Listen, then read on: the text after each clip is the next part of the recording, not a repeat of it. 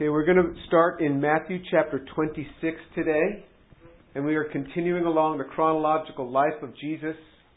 We, we are in the last day of his life, less than 24 hours before he's going to be crucified. We've covered from the time before his birth. And this has been a, a, a series of over 150 messages, and they're all up on, on my website. And, and uh, uh, so if you wanted to catch up on any of those portions, you can. Luke, the Gospel according to Luke, is actually our outline that we're going through, but then we fill in from the other Gospels. And so, uh, so we're going to be reading from Matthew chapter 26, reading from verse 21. And as they were eating, he said, Truly I say to you that one of you will betray me. Being deeply grieved, they each one began to say to him, Surely not I, Lord. And he answered, he who dipped his hand with me in the bowl is the one who will betray me. The Son of Man is to go just as it is written of him.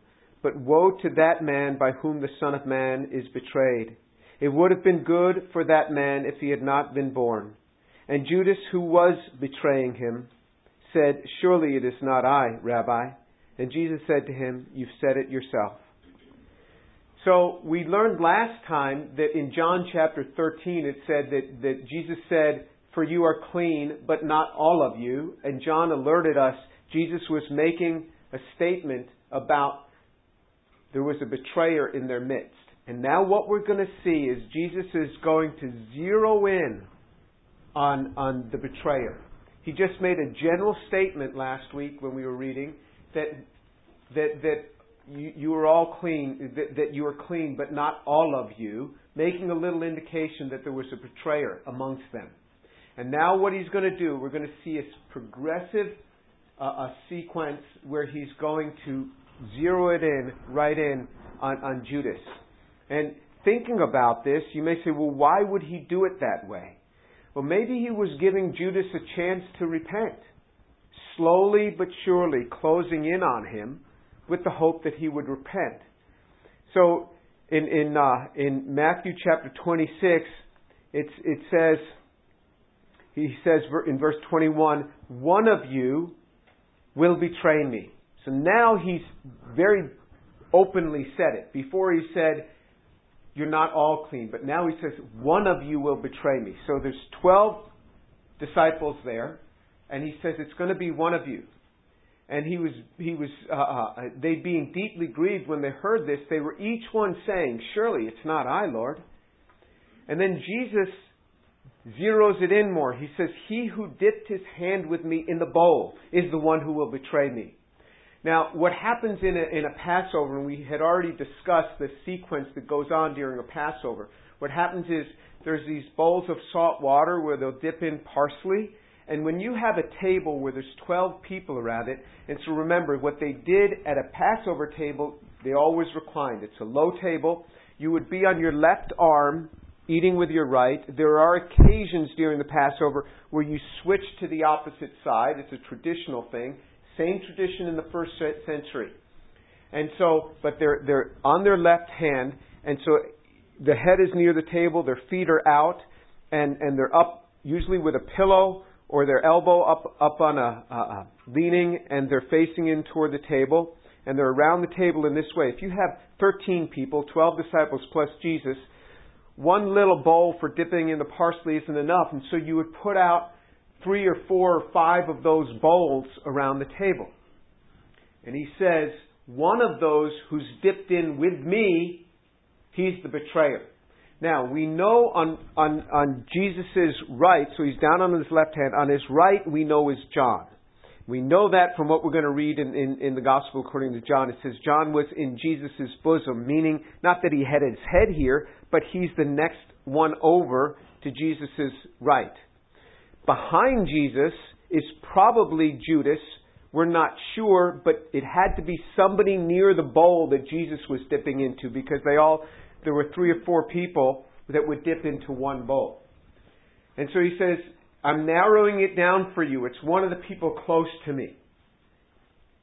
He says, He who's dipped his hand with me in the bowl is the one who will betray me. And then he goes on, he says, This has been written, And then he says, it says in verse 25, and Jesus, and, and Judas, who was, who was betraying him, said, Surely it's not I, Rabbi. Now he's asking the question. Surely it's not I, Rabbi. He's not making a statement, he's asking the question. Not I. Is it, Rabbi? And Jesus said to him, You have said it yourself. This you've said it yourself is a Greek idiom for yes indeed. Just like uh, if, if you if uh, if uh, you say something and I say you said it, what is that? That's a, an an idiom, an English idiom for you bet.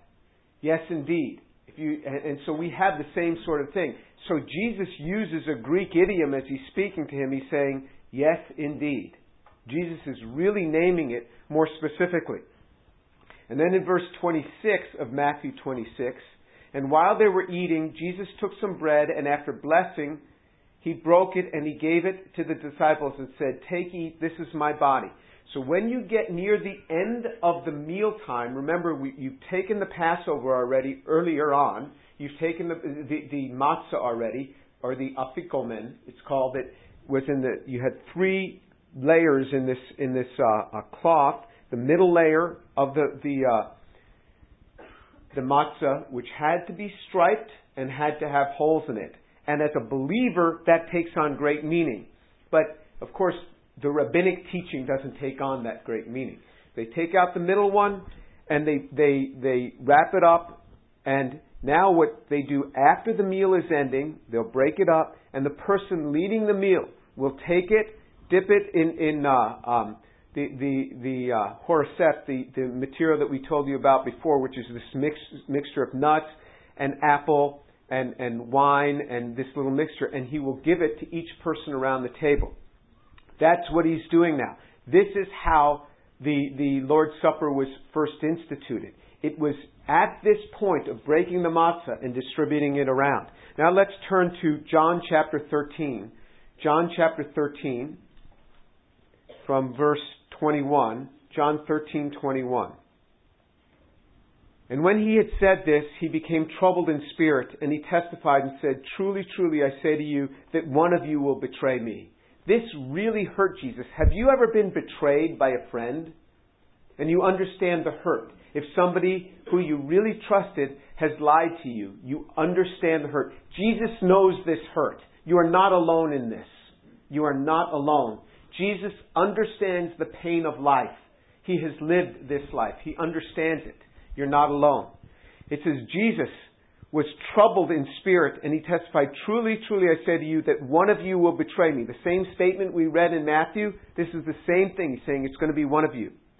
The disciples began looking at one another at a loss to know of which one he was speaking of. You know, they had lived together for three years, more than three years. I mean, how can it be one of, one of, one of these folks? There was reclining on Jesus' bosom one of his disciples whom Jesus loved. So there was reclining, so in other words, right in front of Jesus was one of the disciples, and it's the disciple whom Jesus loved. So this is a traditional way of writing a biography. The way a biographer in antiquity would write themselves into the biography to say that they were eyewitnesses. They wouldn't use their own name. So it was, it was, it was out of practice it was not in practice to say, I saw this, I saw that. They would write themselves into the story, into the biography, in order to show that they were an eyewitness to this, what was taking place. And he says that one was in his bosom, the one whom Jesus loved. And they would not use their own name, they would use a descriptor. And so the descriptor that he used was the one whom Jesus loved. Now that's not to say that he loved him the most that's not to say that he was the only one. He's just saying, I recognize Jesus loves me. That is a good thing to recognize. I want to tell you personally, I know that my Lord really loves me. And I'm proud of that. I really know that. And I think He has a special eye out for me. And that I'm kind of special to Him. Now, that's not to say that you're not all special, but I look at my relationship with my Lord as really special to me. And John looked at it in the same way. So he called himself the one whom Jesus loved was in his bosom, meaning the one right in front of him. So verse 24. So Simon Peter gestured to him and said to him, Tell us who it is of whom he is speaking. So, Simon Peter is not right next to Jesus. He's probably a little bit further away. Probably there's John, and then maybe there's Simon Peter, or maybe two away there's Simon Peter. And Simon Peter says, Hey, gestures to him. He says, uh, Tell us, who's he speaking about? You're right there next to him. Ask him, who's he speaking about? He's giving us just, he's not telling us, who's he talking about? You know, dipping the bowl with him. Come out and say it. Who's he talking about? You know, so Peter was always the gregarious guy. He was going to get to the bottom of this. But he's not right next to Jesus. He doesn't want to shout it out, Hey, Jesus, which one of us is it? He just motions to, to John, who's right next to Jesus, and says, Hey, ask him, which one is it? So he, leaning back thus on Jesus' bosom, said to him, Lord, who is it? So remember, John's over here, so John's leaning back. Hey, Jesus. Who is it? Who are you talking about? That's, that's the scenario here. You get the picture? That's what's happening. And he, he says, and Jesus then answered, That is the one for whom I shall dip the morsel and give it to him. So when he had dipped the morsel, he took it and he gave it to Judas, the son of Simon Iscariot. Simon from, from Kerioth, the town of Kerioth. You can go see Kerioth today. Have you ever been to Kerioth? No. Okay. But if, if, you can go to Israel and you, you, you can go see that town today. But but uh, uh, so this is the time that Jesus is handing out the bread, where he broke the bread, he dips it, and then he gives it. This is the tradition. You take a small piece, you dip it, and the person leading the meal dips it, and then hands it out. This is the bread, the way it was given. And he says, "Okay, you want to see which one it is? The next guy This, and he hands it to Judas. So Judas must have been right there near him. He hands it to him. So when he had dipped the morsel, he took it and gave it to Judas, the son of Iscariot. After the morsel, Satan then entered into him. Satan then entered into him. Now we've seen before that Satan had already entered in, but now again he's entering in in more of fullness into into uh, Judas. So you see he very broadly said, Not all of you are clean. And then he said, One of you will betray me. And then he said, Well, it's one of these two or three around me. Then he says, Here's the guy. Verse, verse 28. Now, no one of those reclining at the table knew for what purpose he had said this to him. For some were supposing because, uh, uh, I'm sorry, let me go back up to verse 27. After the morsel, Satan then entered into him. Therefore, Jesus said to him, What you do, do quickly. So he looks right at Judas. He says, What you do, do quickly. He forced Judas's hand. Remember what we had read. They did not want to have this trial and this crucifixion going on during the Passover. They wanted to wait till afterward. But Jesus had to die during the Passover to fulfill what was written in the scripture, so he forced their hand to do it at this time. God is in control. And he says, What you do, do quickly. Judas knew exactly what he meant. Judas had been found out. What you do, do quickly. And he thought, uh oh, Jesus knows. We've got to fulfill this thing immediately. We've got to go through with it because he knows. We've got to get him before he leaves town, before he gets too far away. Once this Passover feast is over, don't know where he's going to go. He's got to do it. So Jesus said, What you do, do quickly. Now, no one of those reclining at the table in verse 28 knew for what purpose he had said this to him. For some were supposing, because Judas had the money box, that Jesus was saying to him, Buy the things we have need of for the feast. Or else that he should give something to the poor. So after receiving the morsel, he went out immediately, and it was night. This and it was night is superfluous. The Passover feast is always at night. But this gets right down to John's contrast of light and darkness. He's going out into the night. It was night. So Jesus said to him, What you do, do quickly. No one else at the table recognized what he was talking about. Judas knew what he was talking about and took off. They assumed they said this because he, remember, he was in charge of the money box. We learned earlier in John he was in charge of the money box and he used to pilfer the money box. That's what it says. And, and so they assumed that because he was in charge of the money box, either Jesus was sending him to go purchase something that they needed for this meal, or that he should go and give money to the poor, which is a common Jewish practice to this day on the Passover, to give money to the poor, because he was in charge of this money box. So they didn't really get it. What I want to focus in on is Jesus identified him. There was this general sense that he would be betrayed. Then it's zeroing in upon the group. Then it zeroes in upon a group of, of, of three or four. Then, boom, right to him. Whenever I read this, it reminds me of a documentary I watched when I was a kid where there were these elk, and this, this, this pack of wolves comes down, and they start chasing after the elk. And the elk are kicking and running, and one wolf grabs into one leg of one elk, and the elk kicks him away, but the elk is bleeding. That is the elk that they will kill. So you've got, you've got hundreds of elk there. They all look the same. But the wolves are going to find that one. And they just keep going toward it, and groups split off, and they go, don't go toward the group. They go toward the group where the elk is, and then more split off, and then eventually it's that one elk that's stripping blood, who would live just fine if it were not for the fact that he were bleeding just a little bit. If the wolves left him alone, he'd be just fine. But that trail of blood just whew, just brings the the, uh, the the wolves right toward him. That's the one they're going to go after. God gives us chances to repent. He gives us opportunities to confess this. Judas could well have said, "Hey, you know, I've been thinking about this. I blew it. I even talked to the to the to the Jewish leaders about this." Jesus gave him every opportunity, and this is exactly what he does for us. It says it says in uh, uh, Numbers thirty two twenty three. It says, "Be sure your sin will find you out." Be sure your sin will find you out. There is nothing that we can do that we get away with. Be sure your sin will find you out. I want to tell you this story of, of, of uh, Achan. Uh, this is in Joshua chapter 7. So if you turn to Joshua chapter 7, there's this amazing chapter in Joshua.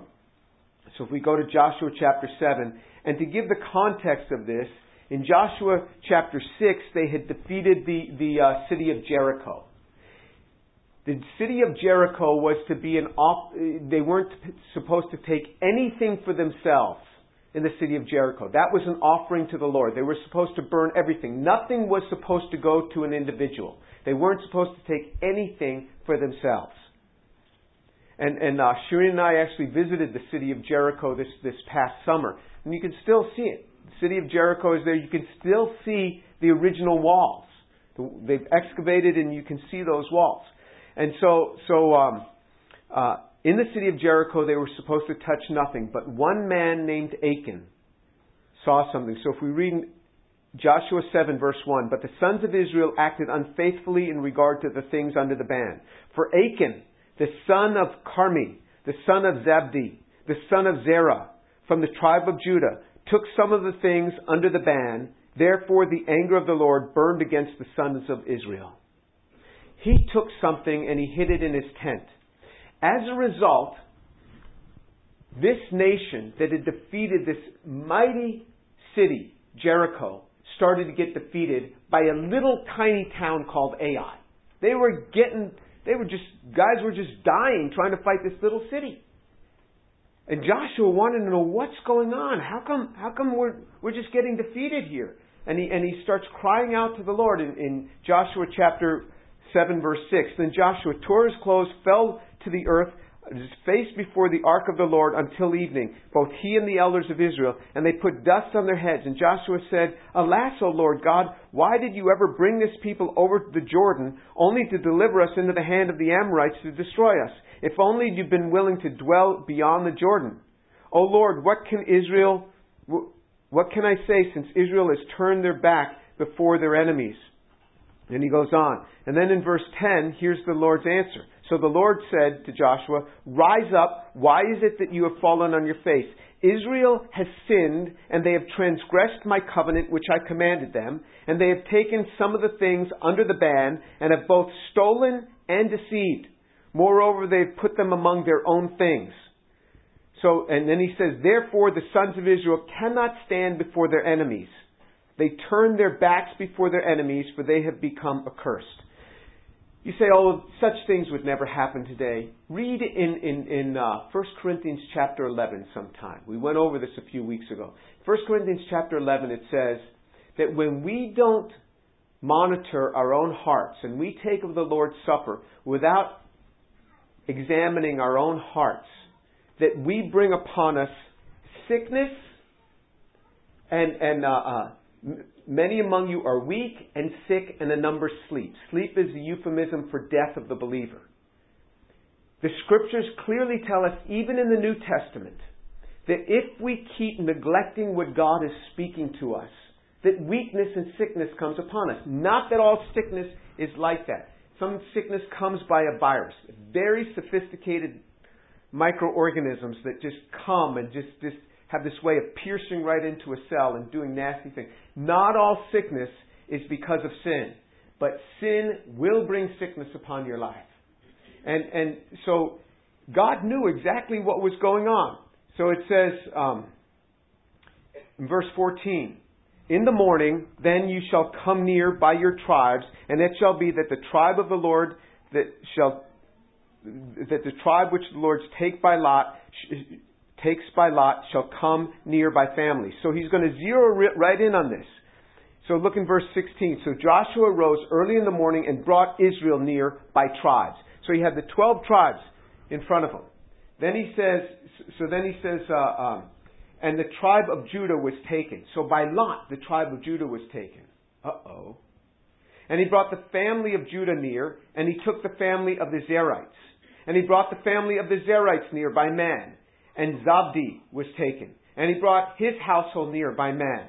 And Achan, the son of Carmi, the son of Zabdi, the son of Zerah, of the, from the tribe of Judah, was taken. They zeroed right in on this guy. God know, knew exactly who it was. Then Joshua said to Achan, My son, which means that he was just a young man. He was probably around your age because he had to be 20 years old or over in order to fight in, in battles. And so he was just a young man.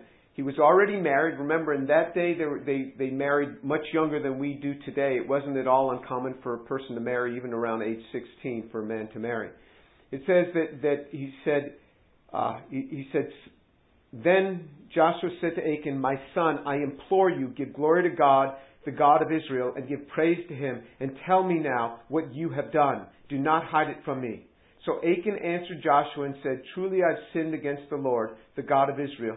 And this is what I did. When I saw among the spoil a beautiful mantle from Shinar, and two hundred shekels of silver, and a bar of gold, fifty shekels in weight, then I coveted them, and I took them, and behold, they are concealed in the earth inside my tent, and the silver is underneath it.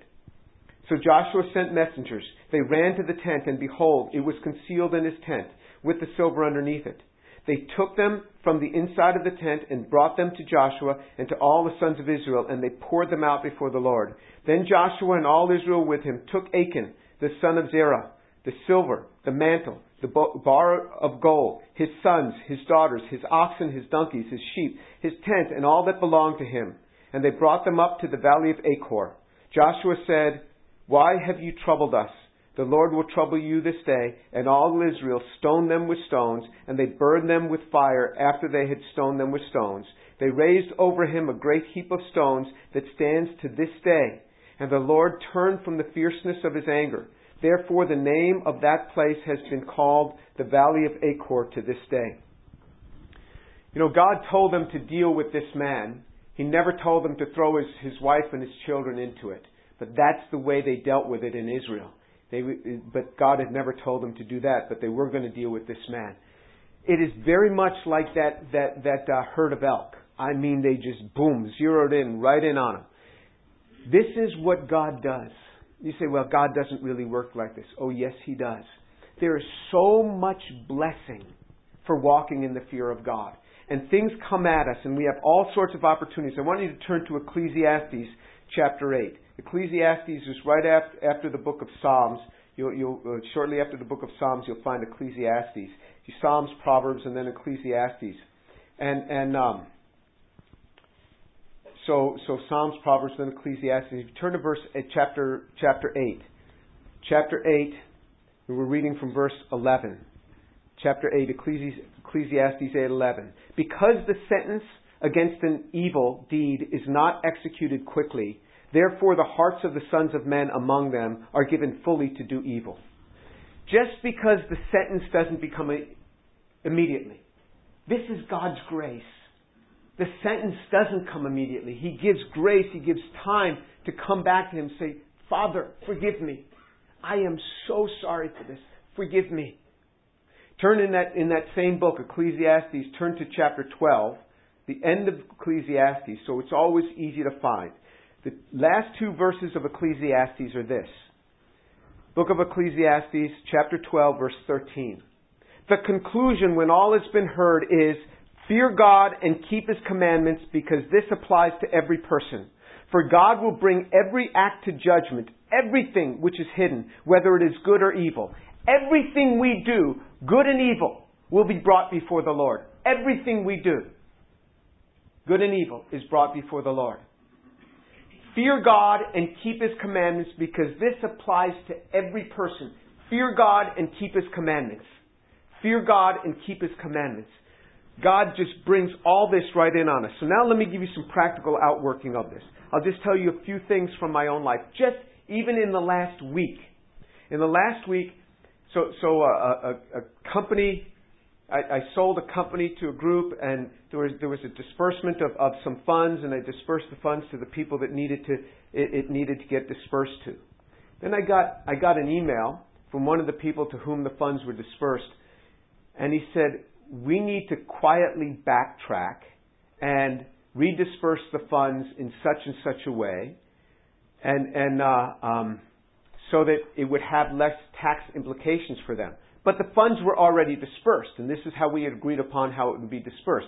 Because if you take it as a personal gain, it's 35%, roughly 35% taxes. If you take it as capital gains, it's 20% taxes. So it's a 15% difference. And I just wrote back to him, and he, you know, to say we need to quietly do this. What does that mean, quietly? Does that mean sinfully? What does it mean, quietly? If it were okay, why do we have to be quiet about it? So I said, here's the name of my accountant.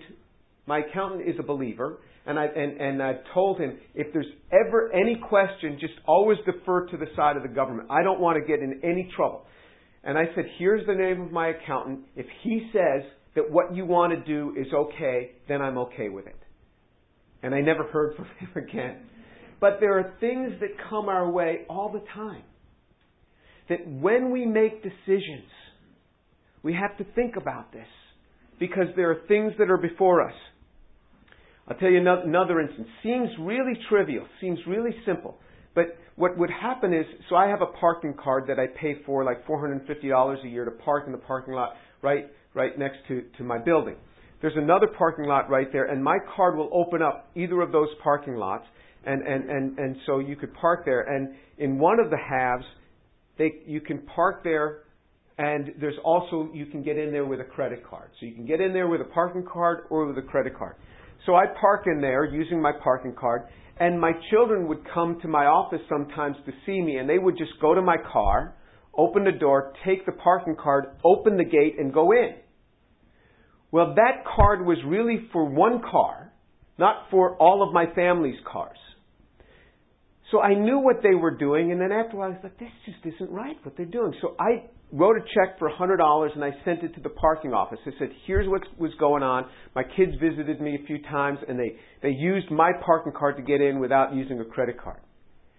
And the guy from the parking office called. He said, look, I have never seen anybody do this before. He says, I'm going to send you your check back. Just tell your kids not to do it anymore. I said, I'll tell them not to do it. But that was wearing on me. And you say, oh, well, it's, it's a silly little thing. No, it's not a silly, silly little thing. My family was doing something that was not right, that was deceptive. I'm the father. I'm responsible. Here, this man, Achan, brought sin upon his whole household. It doesn't just affect you. Sin in your life does not just affect you, it affects your community, it affects your family.